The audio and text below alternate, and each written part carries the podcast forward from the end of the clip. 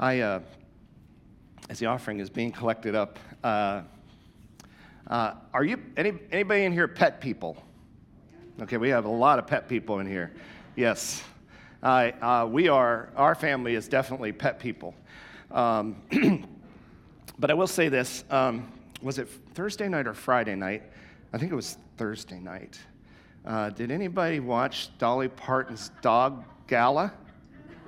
Anybody want to admit that they watched Dolly Parton's Dog Gala? Did you, George? Biggest waste of two hours of my life. But we had to. Be, I know. You watch it because you love the dogs. And it was the corniest thing I've heard. My gosh. But we had to see Noodles the Pooch, right? Anybody know what I'm talking about? Noodles the Pooch? Yeah, we got. It's my family. They know Noodles the Pooch. If Katie was in here, she'd probably be standing up and tell you all the stories about Noodles the Pooch. I can hear her laughing every time that every time uh, Noodles the Pooch has this, this social media thing that uh, is all the rage right now. And so we had to watch the Dolly Parton Dog Gala. Oh my gosh. We love our dogs. Well, that's where she was when she was watching. Oh, you're talking about when we what? Yeah, well, I could have.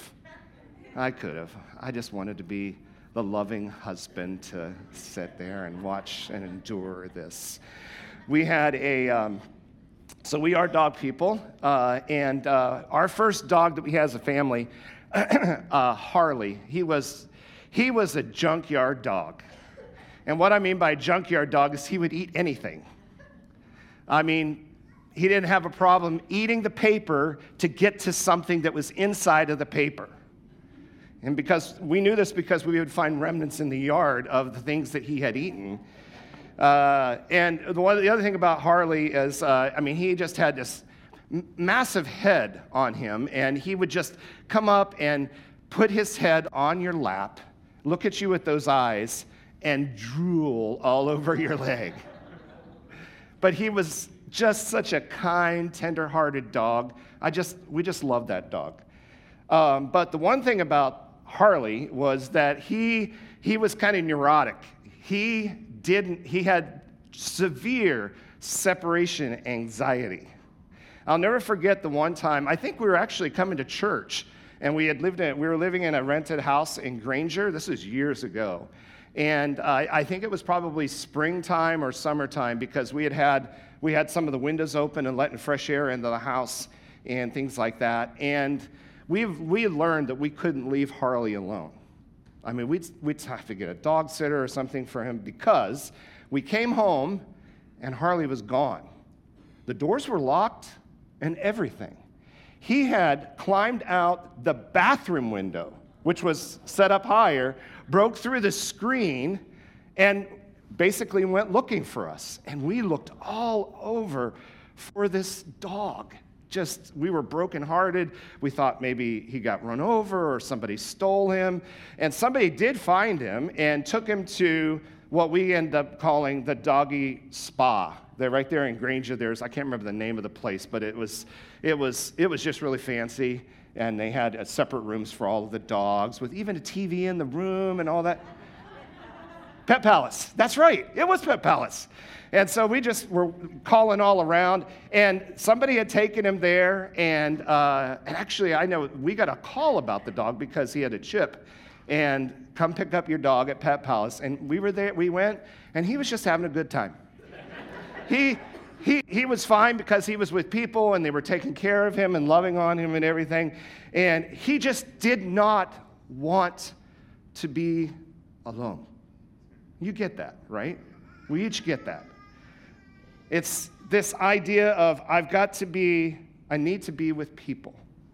We all need that. We all need to be in a place where we are welcome and we belong.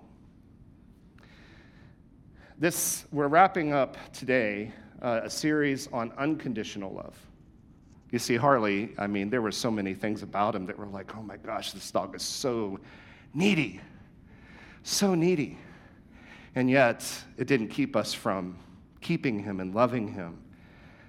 And I think it's the same way in our world. If we are going to continue to be a church that exhibits unconditional love, right? That we, we create these, instead of the barriers that keep people out, we take the example of Jesus who drew big circles. Big circles, big enough for sinners like you and like me. And so this has been a, this has been a series, hasn't it? It's, uh, uh, I just, I was so blessed by the first song that the, the worship team chose Fear Doesn't Stand a Chance When I Stand in Your Love. Uh, it, it takes a lot of courage to be able to talk about the subjects of homosexuality and depression and loneliness that can come from the way that the world will respond to those topics. And I want to thank you. I want to thank you as a church for create, courageously walking with us as we wrestle with this. We have to. I want to thank you, uh, and I can't tell you how many people that I've had the privilege to talk to that have come to my office, that have met in a coffee shop, or even just after church. And and and not I, I you know I, I have an ego problem. and you know, getting the pat on the back that I had a good sermon, you know, that makes me feel really good. But it that's not what this is about.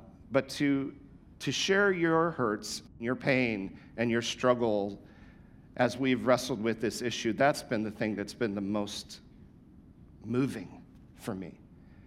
And I want to thank you for doing that. I want to thank you for courageously being vulnerable enough to share those stories and for responding with valuable input, your thoughtfulness, each and every one of you, to contribute to this series.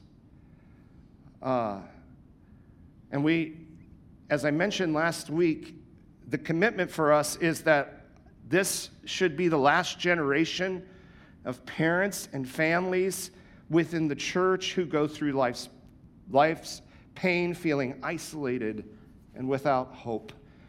That will happen no longer. As far as we're concerned, as the Living Stones Church, our commitment is that we are going to cultivate a heart for people. Because homosexuality is not something to debate, it's about a people to love. People like you and like me who need Jesus Christ.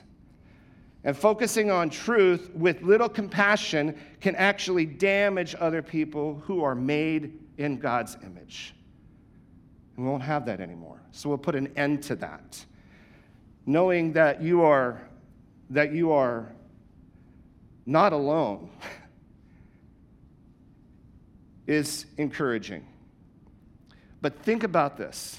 And as I mentioned, how, how blessed that we have been as leadership in this church to have youth coaches and uh, parents that say we need to talk about these things, how much of a win that is to know that in the church, when you're not alone, that's life giving. That's life giving. So, what we're going to do, just to review from last week, we want to help parents love their children well. Learning how to love your child through difficulty is a skill that needs to be developed, and that's our commitment. And we're just beginning that process. As I mentioned, Tia has put together some wonderful resources that you can gather. And again, opening up us, uh, myself, and the elders in the church and the youth coaches to be able to have these conversations. Please do that. The second thing that we want to do is to help point help, help parents point their child toward Jesus. And again, it's not, it's not about taking the Bible and hitting somebody over the head with it. It's not, it, that's not what it is, because oftentimes people already know those truths. But it's about how do we take this that from this conversation and point people to Jesus. And that, and we talked about opening up the table and we set the table. That's our job. And when we come to the table, Jesus sits there and he does the work that he can do better than I can. And the third thing that we are going to do is to help parents to discover what God wants to do in their own heart. And that's not just for parents, that's for all of us, right?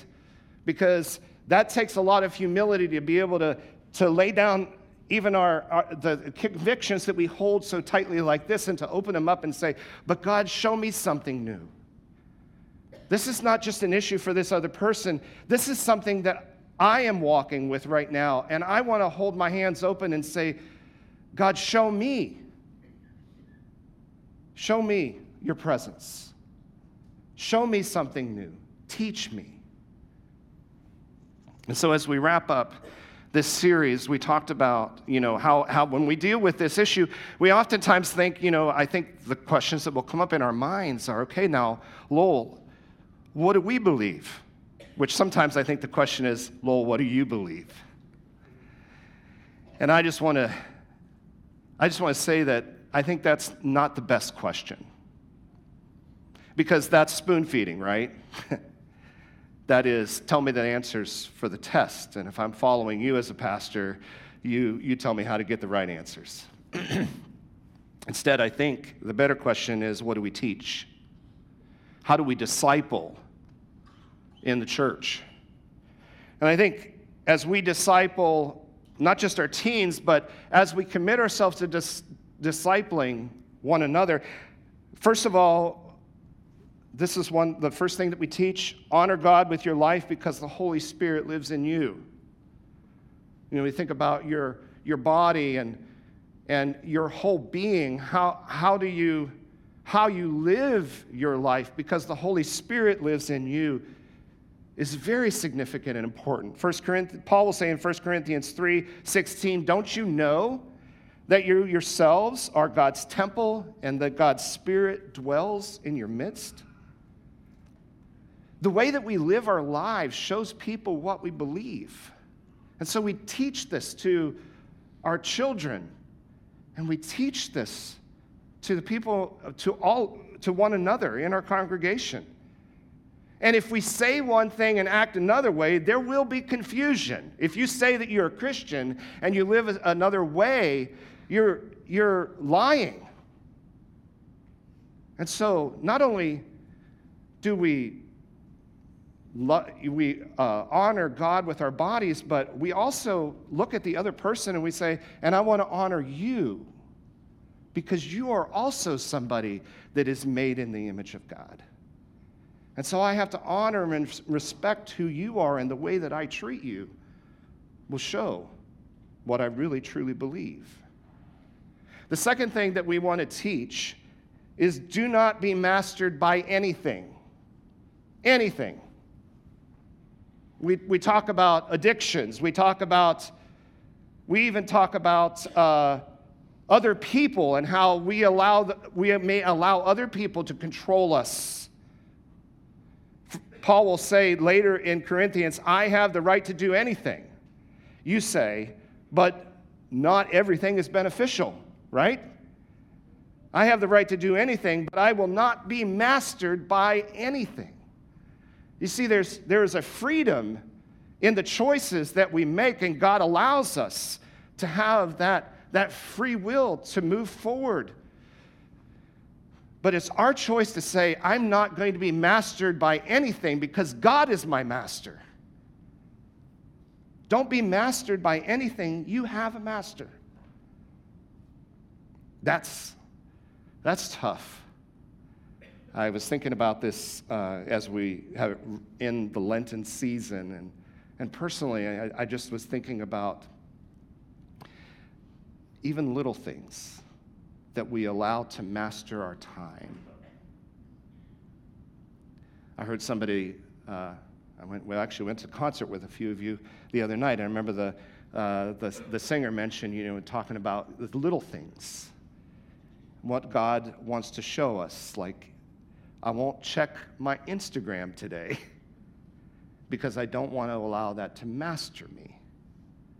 And I'm not saying anything bad about Instagram. Please don't hear your pastor saying, saying that. But is it something that you allow to master you?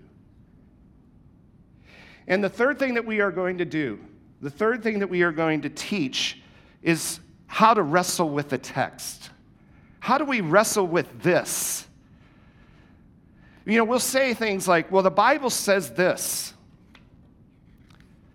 But I don't know that we, once we start saying that, we all, we have, we've, we've said, in some ways, we've said, I know what it's all about.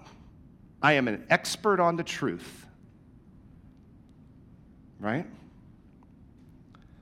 And yes, we, we can have, we should and can have convictions about what we see in the text, but we should always be students of the text. And we should always be willing to wrestle with the text. And we create a safe place to ask questions and discover how the truth is applied in our day and in our culture. Not allowing culture to affect the text, but how does the text, how does the Bible speak to the culture that we are in today, because the culture that we live today is different than it was 50 years ago, or 100 years ago, or a millennia ago. But it's still the truth. So we take, as a congregation, we take a high view of this. This is not something that is motivated by what we see in society. It's not something that is motivated by what we see in culture. That is not the master. God is the master of this text and we allow this truth to speak into the context of our lives today. So, in, according eh, with going along with this topic, what does the Bible say? Genesis chapter 2, verses 18 through 25. Go back to the beginning, right? The Lord God said, Is not good for man to be alone. Now, I'm going to pause here because there's so much more here. And I'm not going to make a tremendous amount of commentary, but continue. I will make a helper suitable for him. Now, the Lord God had formed out of the ground all the wild animals and all the birds in the sky, and he brought them to the man to see what he would name them. And whatever the man called each living creature, that was its name. So the man gave names to all the livestock, the birds in the sky, and all the wild animals. But for Adam, no suitable helper was found. So the Lord God caused the man to fall into a deep sleep, and while he was sleeping, he took one of the man's ribs and then closed up the place with flesh. Then the Lord God made a woman from the rib he had taken out of the man, and he brought her to the man. The man said, This is now bone of my bone and flesh of my flesh. She shall be called woman for she was taken out of man. That is why a man leaves his father and mother and is united to his wife, and they became, become one flesh. Adam and his wife were both naked, and they felt no shame. Again, there's so many things about that text, so many beautiful things. But I love the intention that God has from the beginning. The, te- the intention that God had before man decided to take control and to say, I know better than you, God. Teens and young adults are getting bombarded with options about homosexuality from the media, school, friends, and coworkers, but the church often stays silent. That's our problem. The Bible teaches much about marriage and sexuality, and not all of these are prohibitions, right? I think we tend to, to think of it like that. Many of them are beautiful about God's intentions and desire for mankind to be enjoyed, to be cherished, to be celebrated. And we should be open to teach these truths with care instead of hiding it because we're afraid of it. Traditionally, we have seen these texts as restrictive, and because of this and our misunderstanding of them, we don't talk about them unless it is to use it as a weapon to condemn other people. Christians have not always reflected the love of Christ in the way we've dealt with the issue of homosexuality. And many gay and lesbian people have been greatly hurt by the church's unloving judgmental posture. We need to be truthful, but we also need to be loving. Amen? I, uh, I want to draw our thoughts to the passage that Olivia read a little bit ago. Let me read it. One day, Jesus was, as he was teaching Pharisees and teachers of the law, oh, I'm sorry, I, I say that right. One day, when he was teaching, Pharisees and teachers of the law who had come from every village of Galilee and from Judea and Jerusalem were sitting there, and the power of the Lord was present for him to heal the sick. I think it's interesting that, well, it's something to note because as he is, as he is teaching, these experts in the law come and sit with him. They want, they want, to, they want to hear, Jesus, what do you believe? Right? And so he begins to teach them. Some men came carrying a paralytic on a mat and tried to take him into the house to lay him before Jesus. Notice the love. Notice the love. And when they could not find a way to do this because of the crowd, they went up on the roof and lowered him on his mat through the tiles in the middle of the crowd, right in front of Jesus. And when Jesus saw their faith, he said, Friend, your sins are forgiven. I, that's interesting to me. When Jesus saw their faith, he looked at the man and said, Your sins are forgiven. The Pharisees and teachers of the law began thinking to themselves, Who is this fellow who speaks blasphemy? Who can forgive sins but God alone? Jesus knew what they were thinking and asked, Why are you thinking these things in your hearts? Which is easier to say, Your sins are forgiven, or to say, Get up and walk? But that you may know that the Son of Man has authority on earth to forgive sins, he said to the paralyzed man, I tell you, get up, take your mat, and go home.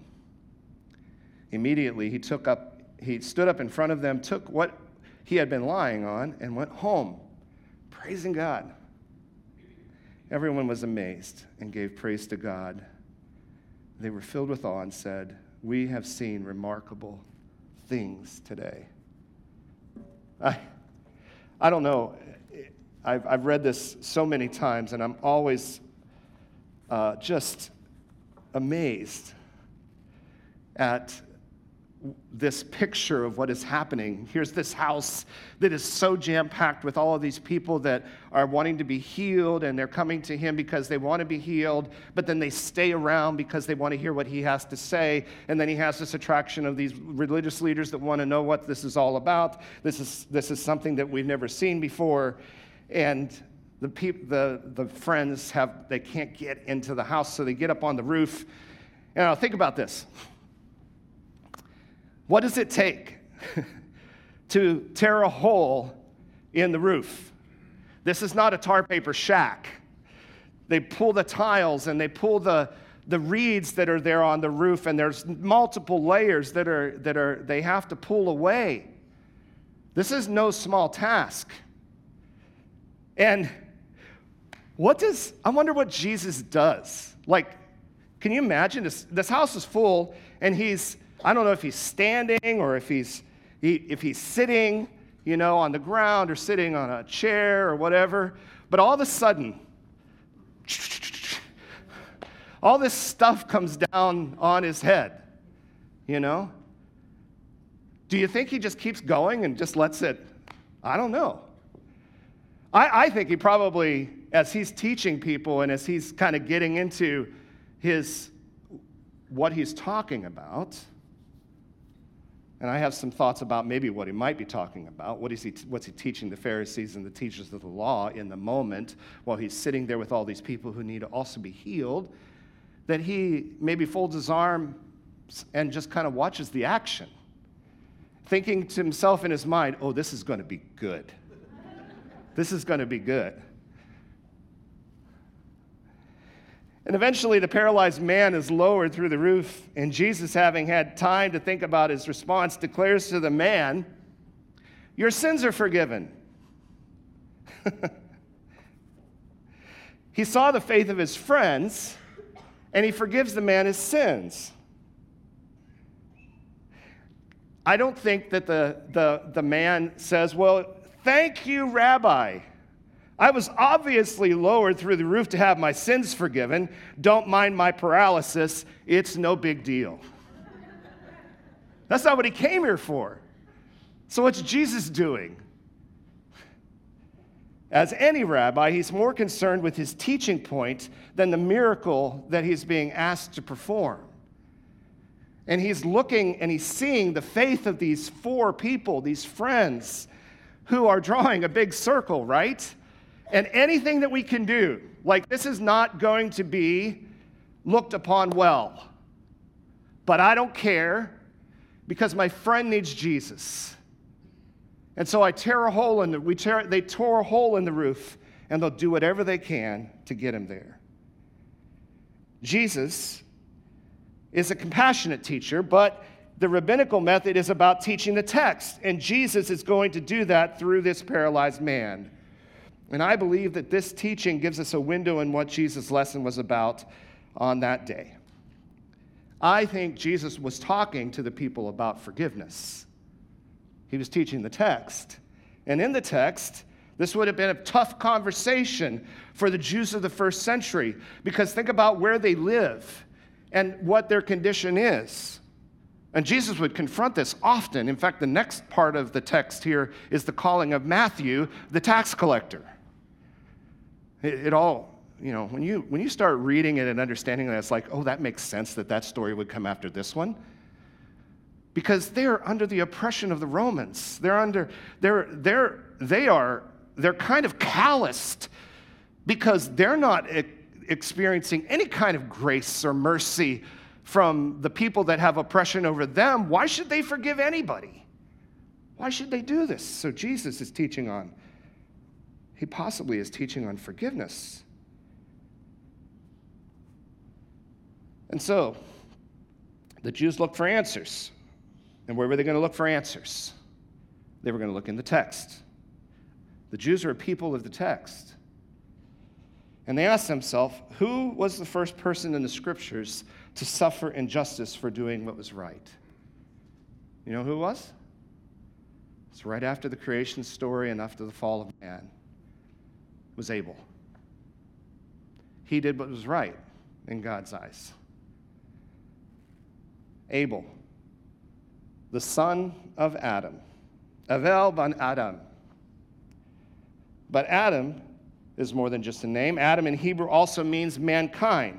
So to be the son of Adam also means to be the son of what?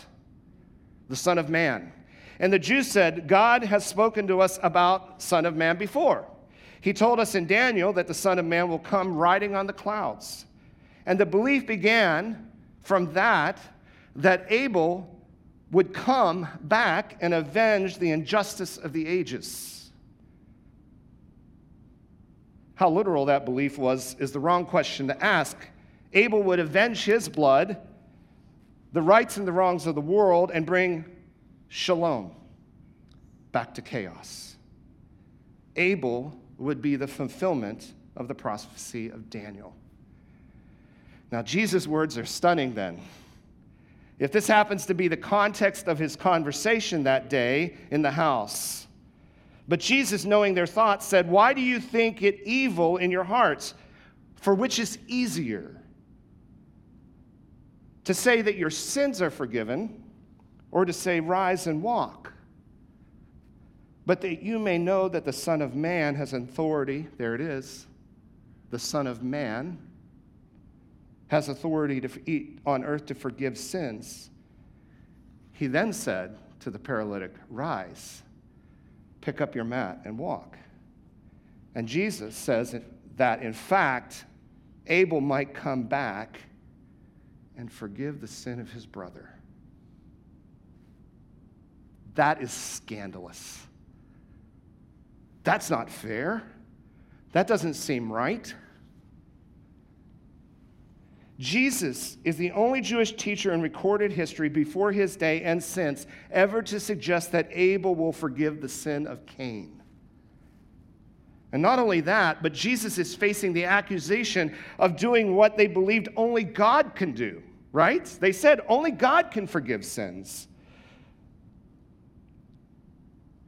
And the high priest, which he had to go through something, a process to be able to be worthy enough to pronounce forgiveness. But I think Jesus' lesson that day was his continued invitation to join God in his pursuit of forgiveness. If we're going to put the world back together, if we're going to be salt and light, if we're going to be the hands and feet of Jesus, as Sarah mentioned in her announcement, as the, the vision and the mission of the Living Stones Church, we partner with God to show mercy to those who don't deserve it. And they don't buy it, these teachers of the law. Who can forgive sins but God alone? They ask. And Jesus puts his stamp of authority on his teaching by causing the paralytic man to get up and walk. Jesus' claim that Abel would forgive sins is Jesus' invitation to join God in his redemptive work. His int- insistence that it, this is, in fact, what God asks of us has the final exclamation point of a paralyzed man rising to his feet, dusting off his mat and walking home. What a vision. What a vision for that Jesus is giving us to say, Come join me in this redemptive work. In the last line of Matthew's accounts, when the crowd saw it,